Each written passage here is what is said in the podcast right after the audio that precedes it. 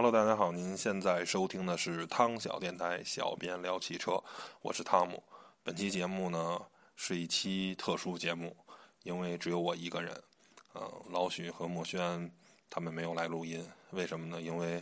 我现在在出差，因为工作的原因呢，没有办法和他们两个人一起带给大家这期节目。呃，这期节目的主题呢，我们就是来讲讲2015年汽车圈都发生了哪些大事，我们给它盘点一下，啊，把这个带着大家吧，回顾一下2015年的这个汽车圈嗯，可能这些观点呢，我说出来呢，大家也许您认同或者您不认同，嗯，但是呢，这都不重要，还是一直像我所说的，这不重要，嗯，因为它只是代表我的观点，甚至都不能代表汤小电台。甚至不能代表小编聊汽车，只是代表汤姆我一个人的观点。那咱们现在就不说废话，按照咱们网上很多媒体整理出来的这些啊资料，我们聊一聊。呃，整个二零一五年汽车圈都发生了什么？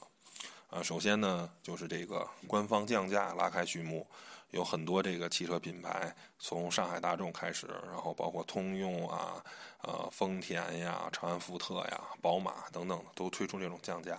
甚至在呃捷豹路虎集团，它把它旗下最贵的这个 SUV，呃捷豹路虎不这个揽胜创世加长版，这个原价三百多万的车，直降了三十万。啊，虽然降幅可能并不是很大，但是这个降价的这个额度呢，三十万的话，也是一个。呃，应该算不说之最吧，也是一个非常夸张的数字。但是我觉得这个事儿呢，嗯，大家得从两方面去看。一方面呢，确实这个降价，呃，给这个消费者带来了很大的这个啊，呃，这个经济利益上的这些好处，这个毋庸置疑。但是呢，呃，降价这个事情呢，从另一方面看，首先这些车。降价车，它是不是之前就打折？比如这辆车原来标定的是官方售价十万块钱，但是呢，它可能在 4S 店，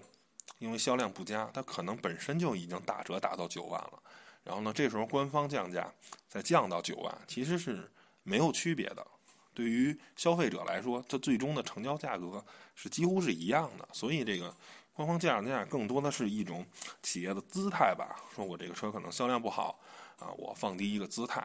嗯，让更多的消费者呢，是吧，能关注到我们这个车，啊，可能进而能买我们这个车，并不是说特别那什么。而有些车，你比如像汉兰达啊，这些车可能就不会降价，因为现在，嗯，我知道的这边的话，应该是你现在订车的话，要到六月份，要到二零一六年的六月份，等于从现在算的话，还有六个月才能交车，因为呃，一汽丰田呢，呃。呃，还这个，呃，这个这个，呃，皇冠用的也是这个 2.0T 的发动机，汉兰达也用的是这款 D 四 ST 的这呃 D 四 TS 这个发动机，因为都用这个发动机。然后呢，但是丰田这边的产能每个月的话只有两千多台，所以呢，仍然是一个供不应求的这么一个局面，所以没有办法啊，这汉兰达就特别的火热，真的是买不到。但这些车。官方一定不会降价，而降价的车一般都是卖不出去的车，在清理库存，类似于一个汽车界的这个啊双十一啊这么一个概念。然后第二个呢，我们啊盘点的聊的这个呃就是汽车的新政，嗯，主要是两块儿，一个呢是从十月一号起，啊这国家为了这个鼓励小排量汽车啊，发展新能源汽车啊。嗯，重新把这个一点六升及以下这个排量的车啊，增加了这个呃，这减少了一半的购置税。然后第二个呢，就是八月八号的时候呢，交通部啊制定了这个规则，说从一六年的元旦后呢，呃，消费者保养可以不去 4S 店。咱们先说小排量这个事儿，嗯，我个人认为啊，就是小排量发动机已经成为了一种。啊，甭管业内说是潮流也好啊，趋势也好，这个东西是毋庸置疑的。小排量发动机在全球未来的十年、二十年都会是主流。不管这些四缸的或者三缸那些车，没法跟六缸车、跟八缸车去比平顺。但是因为排量税的这个原因，而且是非常明确的，那大家只能搞小排量发动机。而且像中国这种新政，是吧？甚至要到一点六。T 以下，就类似于像宝马 i 八那种 1.5T 的车，那就肯定会享受这个非常好的这种啊这种新能源的这种政策，那没有办法，所以那所有厂商就肯定不遗余力的全部去研究这个小排量发动机啊。那反正对于自然吸气的粉丝，对于这些大排量的粉丝，那来说这就是一个很可悲的事儿。那对不起，您要买这些车，那您就得多掏钱，而且以后还有可能是。可能也没有这些车可买了，因为全世界也只有美国跟中东，啊，在排量税上面几乎是没有的。而这些国家占领这个汽车市场，相对来说已经是一个非常饱和的状态。而像中国呀、印度啊、俄罗斯这些新兴市场，才是未来影响整个汽车行业走势的这么一个市场。所以非常的尴尬，没有办法。第二，我就想说新能源车，因为现在北京市这个新能源啊政策呀。新能源车随便开啊，然后这个摇号也非常那什么。但是我想说，首先新能源电池的这种衰退啊，因为它就是锂电池嘛，大家用手机都知道，锂手机用个两三年，那个电池的衰退是特别严重的。原来可能同样的电量可以用两天。啊，两年以后可能就用一天了。那你这一个车本身，你想一般的平民级的，类似于北北汽的什么 E 幺五零啊这些车，很多的车的续航只有一百五十公里到两百五十公里之间。如果五年以后，你的衰退就剩一半了，那您的续航也就剩一半了。你想一个车如果只有一百公里的续航，那你这辆车几乎就是不可用的。而且还有一个就是在冬天这种低温环境下的使用。啊，如果你还是一个本来就一百公里，然后呢又再掉个百分之二三十，就一剩一个七十公里了，那你每天上下班的一个通勤都是问题啊。所以我还是一句话，在人类没有解决发电，是吧？这是一个非常重要的事儿。如果你的电是清洁能源，OK，那你的电动汽车是可以用的。如果不是，如果电是用来用煤产生的，那您只不过是一个雾霾的转换嘛。北京没有雾霾了，但是发电呢？发电是哪儿发的？可能是河北发的，啊，可能是山东发的，那那儿就有雾霾了，只是一个雾霾的转换，雾霾还是产生了。第二呢，就是电池那种储存的问题，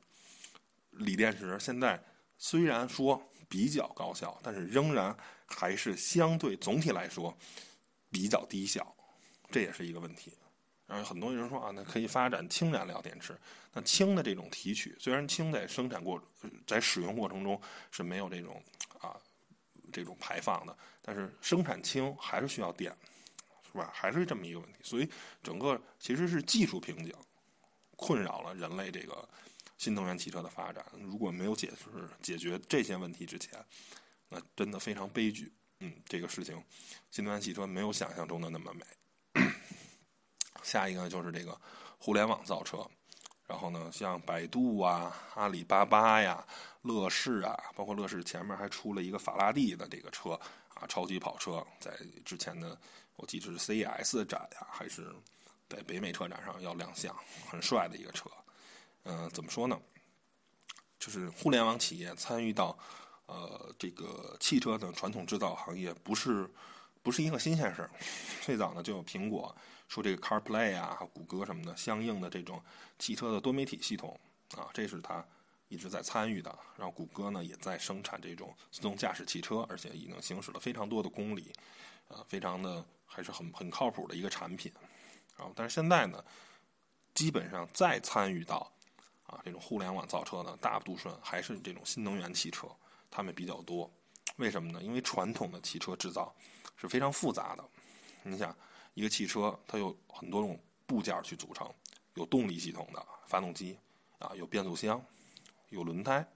还有这个座椅，还有多媒体系统，还有各种各样的塑料的覆盖件儿，就是很多很多东西。它涉及的产业链特别特别多，每辆车是由啊，可能是十几个或者几十个相关的这种行业，上万个部件组成的。那这对于一个汽车企业来说，它的供应链是 OK 的。但是呢，对于一个互联网企业，对于一个可能以造手机为主的这么一个企业，那它可能是 cover 不住这个呃整个供应链的，而汽车企业是可以的。所以他们在那过去那个时代，一是时机也不成熟，第二个是确实供应链非常非常的复杂，他们没有参与到这个造车运动中。而现在这种新能源汽车相对都是模块化，电池大家都知道啊，都用那个什么松下的幺八五零啊，还是叫什么东西那个电池啊，都是笔记本的电池啊。电机呢也无外乎就那么几种，是吧？相对来说造车更简单了，所以他们参与到这种。不过我仍然呢对这个互联网车企造车这事儿呢打个问号。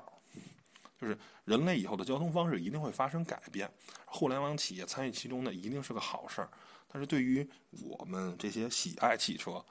呃，对汽车很着迷的这些人，那他们造出的汽车可能就是一个把你从甲地带到乙地的这么一个工具，很很平庸，很无趣，啊，可能就有点像丰田的卡罗拉那种感觉似的，呃，特别的无聊。这辆车你不会有。那些个性啊，或者那些张扬的那些车会去出现，因为他们追求的是廉价，啊，追求的是简单快捷的把你从甲地送到乙地这么一件事儿。所以我对互联网车企造车呢，呃，这个是潮流，我谁都不能阻止。但是我觉得对于一个车迷来说，我心里有一些芥蒂，嗯。然后下一个呢？啊，就是雾霾跟油价这个事儿，就是北京的现在雾霾是越来越严重，越来越严重。然后，甚至说哇，有雾霾一出，然后呢，北京就单双号限行。然后呢，这个东西我觉得大家都知道啊，美国那个车呢比中国多得多，而且美国的很多车还是老爷车，那它的排放肯定是不如这些新的啊国五啊国四标准这些车。但是呢，人美国仍然是非常天很蓝，也没有说是像中国这么严重的雾霾。那我觉得，就说，嗯，可以肯定的说，雾霾这件事跟汽车尾气一定有关系，啊，这是毋庸置疑的。但是有多少关关系？是两成是三成？这事儿我们不好说。但是我觉得，汽车对尾气的对雾霾这个作用，一定是相对来说占少数的。因为我们就算实行了单双号，很多时候天也没有蓝，而我们不限行的时候，因为有风，天还是蓝的。所以这个东西你解释不通嘛？还有一个就是油价这个问题，这个东西就更让人无语了。我记得零八年的时候，那时候原油跌得非常惨啊，跌到二十多美元、三十美元的时候，当时中国呃不是应该是最高涨到一百四十七的时候，中国涨了八块多，然后跌到那儿的时候呢，说中石油要赚钱，然后呢六块多，后来呢到现在呢折腾来折腾去，折腾来折腾去，国际油价一直在波动，现在又跌回四十美元了，然后现在国内油价还是六块多。就是说，现在但是美国油价已经早就跌到和每升三块多人民币了，然后咱这个市场机什么调节机制啊，调节了半天，最后咱还是六块多。就是怎么说呢？这这个东西是一个挺悲哀的，就是还是因为中石油、中石化、中海油这个垄断啊，造成了这个这个油价简直就是一个笑话。就是咱说是市场化了，结果就是涨价的时候比较市场，结果 等油价下跌的时候。就没什么市场可言了。我下一个呢，呃，说的是这个大众的这个排放门啊。嗯，大家一直呃收听我们汤小电台的节目的人都知道，我是一个奥迪的粉丝，我比较喜欢奥迪，但是对大众挂 Volkswagen、挂 Volkswagen、挂 VW 标的大众，其实呃没有太多的情感，嗯，不是特别的喜欢。但是关于这个排放门的事儿，我是。呃，相对来说比较站在大众这个这这方面的去支持大众，有两个原因，一个就是大家可以记得的，若干年前，嗯，美国政府玩过一次丰田，就是它的刹车门，然后这次大众呢也是重压这事儿，我没有证据去表明去美国政府是是不是故意的去整大众，但是大家会发现一个细节，大众它出柴油发动机。是全世界非常先进的，这个是大家都知道的。然后呢，他打入美国市场，嗯，然后呢，做了这个作弊，然后通过这个手段。但是，如果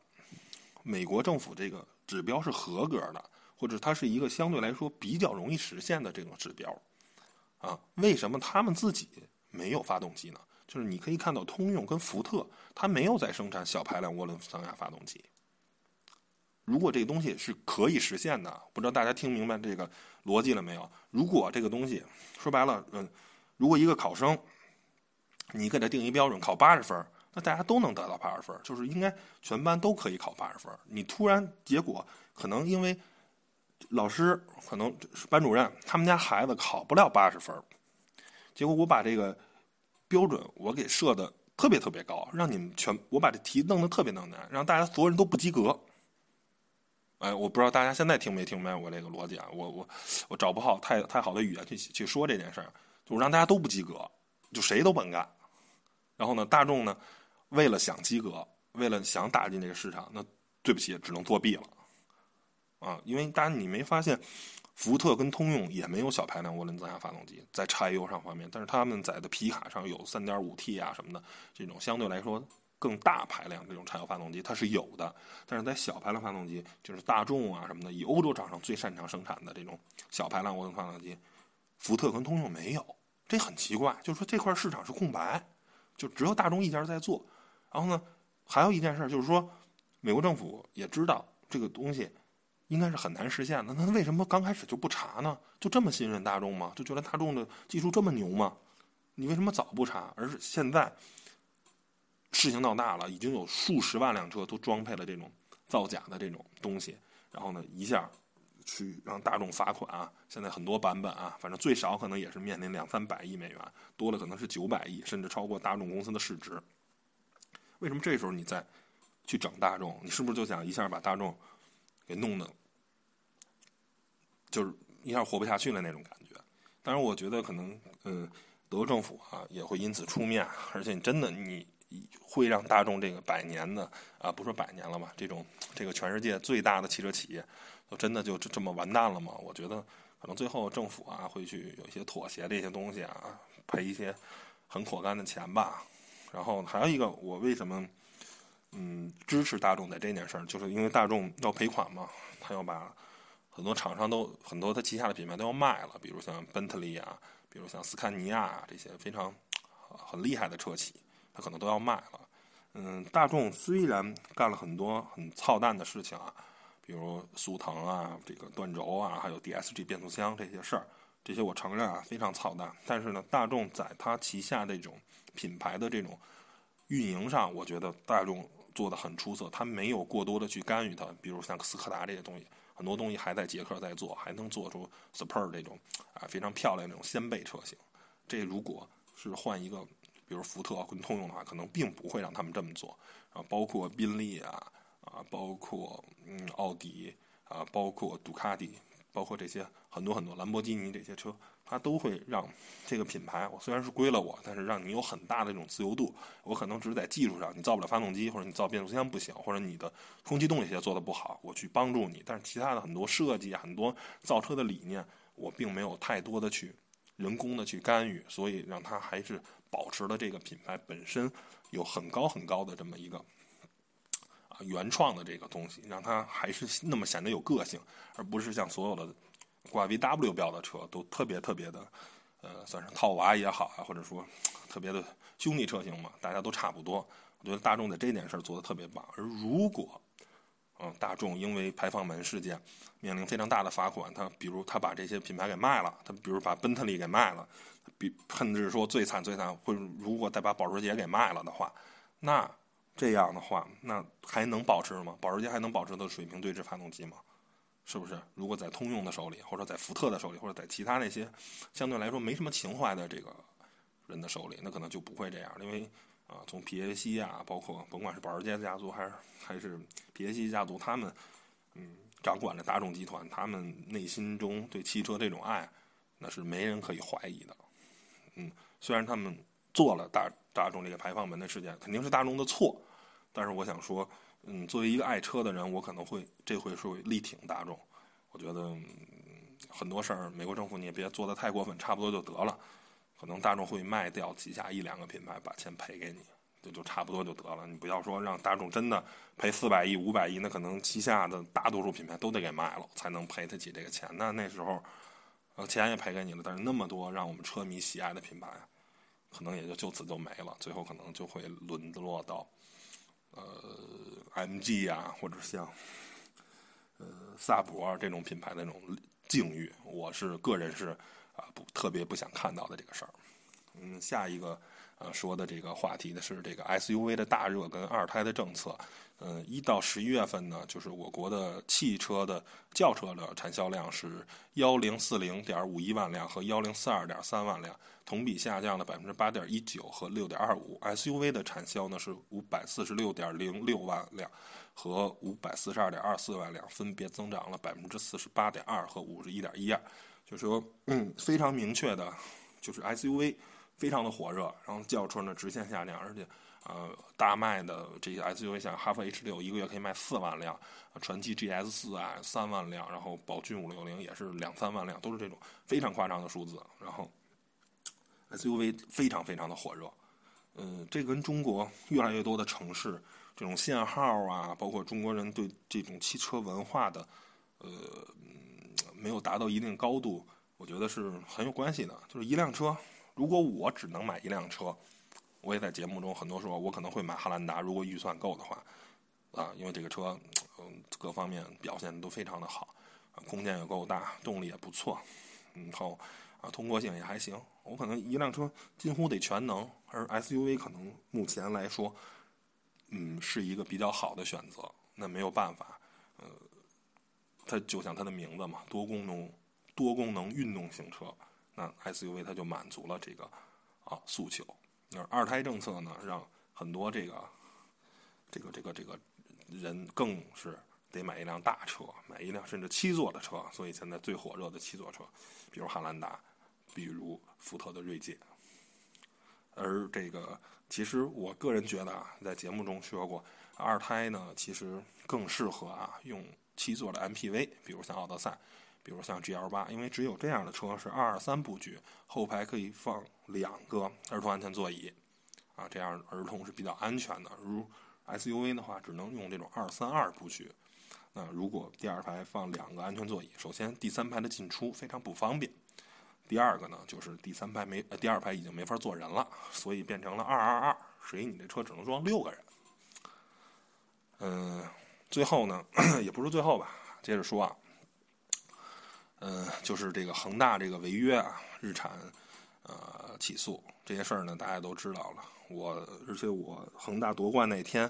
我其实就在广州啊，我现在也在广州。嗯，因为本来呢应该是印着东风日产启辰 T 七零啊这几个字样，但是呢恒大呢给他印了恒大人寿这么一个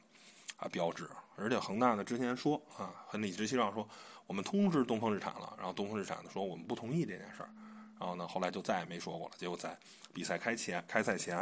然后呢，这个 自觉得很土豪、很有钱的恒大说：“啊，我就违约了，我就给你发了一封信，你爱怎么着怎么着。”这个事儿呢，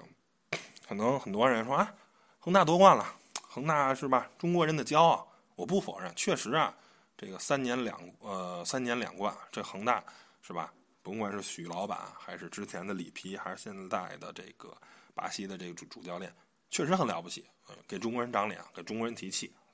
但是一码说一码，这个在老炮电影里大家也都看到了。六爷说一码说一码，你夺冠是你夺冠的事儿，给中国人长脸，你牛叉，是吧？我们佩服你。但是您这件事儿办的就是不对。这是一个，呃，恒大已经在破坏整个这个商业系统的底线了。就是恒大的理论是什么？就是老子有钱，我想怎么着就怎么着。就大不了我赔你钱，人家东风日产也有钱呀，人家差你这几千万吗？对不对？那你这理论就是，哎，就是我犯罪了，但我有钱，我赔给你，我想干嘛就干嘛，我杀人我赔给你，你说你值多少钱？当然我说的可能有点过，有些啊绝对了，有些这个这个这个算算是有点啊说的有点过了，但是呢，它理论上就是这个理论。那其实商业的。基础就是这种契约精神，就是一方愿意买，一方愿意卖，一方不愿意卖，那一方就不能买；一方不愿意买，对方也不能卖，是吧？你不能强买强卖，或者说不能我有钱就想胡作非为，这是非常不对的。我觉得法院，因为现在东风日产已经起诉这个呃这个广州恒大了，我觉得。法院应该是支持东风日产的这个诉讼，而且甚至还要对恒大进行惩罚性的这种罚款，是吧？比如本身应该是赔两三万，甚至我要惩罚你五倍，我要赔，你要得你得赔一个亿。我觉得这个就是不能开这个先河。那如果他开了这个先河，这对整个中国的这个啊，本来咱们这个国家现在就很多人不讲诚信，为了赚钱就可以胡作非为。那如果恒大这个胡作非为再成功了，那我觉得对很多中国人的那种价值观都是特别不好的这个影响。嗯，然后呢，剩下我再看点别的，这个是从一家媒体看到的，然后再看看其他媒体。有没有总结出来这个呃关于这个二零一五年汽车圈这些事儿啊？有的说那个自主品牌的崛起啊，今年我们能看到的是啊，叫 SUV 上有 GS 四，有五六零，这销量非常火，而且这是 GS 的设计也是非常的漂亮。对于一个自主品牌车能设计成这样，那我觉得嗯，反正挺难得的。还有呢，就是这个。最火的这个轿车就是吉利这个啊博瑞，这个确实整个这辆车，那我觉得嗯能让中国说是一辆非常有脸的车。我觉得哎，你这个了不起，吉利原来当年生产什么美人豹啊，或者是什么黑金刚啊，还是什么，就是那些看着那些山寨的夏利那些车，但是现在你可以生产像博瑞这种车了。啊，觉得也得感谢沃尔沃吧，他们给吉利带来的这些东西，让人觉得那中国人也会造车，包括观致啊什么的这些汽车品牌，越来越给让让我们就觉得，哎，中国人自己造的车也很靠谱。虽然有些方面我得说，比如虽然我们一直很力挺长城吧，但是长城在 H 九这个事儿上，我觉得就是。你最大的问题是什么？你逆向研发，你不正向研发，那后果就是 H 九这个变速箱啊什么的，包括什么的，就是丰田这么做了，但是你没你没明你没研究明白丰田为什么这么设计这个车，只是丰田把这车一二三四五这么造出来了，我也五四三二一反着给推回来，但你没明白我为什么这儿用一，这儿用二，这用三，这用四，这用五，你没搞明白，结果你造了一辆车，你可能在 H 六上这种车。问题不大，因为人们对它的诉求不多，看着有面儿，空间大，仅此而已。你到 H 九这种啊，逆向普拉多，那我需要越野了，我需要面对这种严苛的路况的时候，完了，出现问题了，发现逆向研发这件事儿不靠谱。其实很多时候还是得正向研发，你只有在正向研发这个投入不断的多，然后这样出，你才能或者说我有问题，或者说我可以去找到问题。哎，我出了这儿一个出了事儿，因为我正向研发，我知道我明白哦，这块这么改就行了。你那逆向研发，你没明白，我哪儿都是按照丰田的设计做的，那为什么这儿就不行呢？你你因为你不是正向研发，你就不明白，是吧？就跟考试似的嘛。我自己一点一点学，是吧？这公式套错了，我能明白哦，这儿错了，这儿数步骤不对，我重新做一遍，这题你就做对了。您那个就是抄别人的，那别人。应该这得题得五分这不这道题应该答案是五，结果那哥们算错了，写一四，你也就写一四，啊，人家那哥们儿人家明白啊，一看哦这儿写错了，哎，人就变成五了，你不明白呀，是不是？就是这么一个简单的道理，你没你不会做这题啊，人家写什么你就是什么。嗯，还有还有一个挺惨的事儿呢，就是嗯八幺二。很多这个车啊，在这个这场灾难中就化为灰烬了。然后，而且还有很多车好像要流入到这个市场中。我觉得这事儿真的怎么说呢？挺不好的吧？反正我觉得，嗯，作为主机厂啊，作为各大车企，你应该去坚决去杜绝这种事情的发生，不然的话，嗯。挺悲哀的，我觉得是吧？你对你品牌是伤的很大的，嗯。然后还有最后说一个，就是说，呃，今年车企的高管的变动也很大，有是因为反腐的，有主动的辞职的，比如前两天官制的那个墨菲也辞职了。反正怎么说呢？就习大大上台了以后呢，确实反腐这个力度非常大。然后汽车圈呢，也不用说，肯定很脏，因为这东西，凡是有钱的地儿嘛，就肯定有贪污、有腐败，这些就甭说了。我也希望，反正这些车企的高管，我不，我并不讨厌他们拿高工资。比如你一个车企，你是吧，盈利很好，你给他自己开一份很高的工资，我觉得这是一个合理的事儿。那我每年，假如帮公司赚，赚把帮国家赚了一百个亿，那我一人一个月、一年的这个年薪开个几千万，这不是一件很过分的事儿。那没有我的领导，那可能这厂子就亏损了，是吧？而且像在汽车这么充分竞争的行业中，是吧？他并不是说，你比如中石油的老板一年。一年公司挣了一百个亿，然后你拿几千，我觉得这你没有本事，因为谁坐在那个位置，只要你是一个垄断的企业，你都可以帮公司赚钱。而汽车行业虽然相对来说啊，也都有国嗯国家这种背景啊，但是总体来说，它还是一个竞争充分的。最起码一汽跟二汽啊，包括跟长安啊、上汽啊、北汽啊，是吧？这些大的央企、国企之间还是有竞争的。那你能让你的产品脱颖而出，能让它有好销量，那你说明你的领导还是非常有能力的。所以我并不觉得他们拿低工资是一个合理的事儿。我就应该呃不说高薪养廉绝对是对的，但是他们不应该拿低工资，我是这么一个观点。呃，反正洋洋洒洒，我一个人也这么白活了三十分钟吧，应该差不多。我不知道大家喜欢不喜欢这种形式啊？就是我一个人，然后呢安下心来，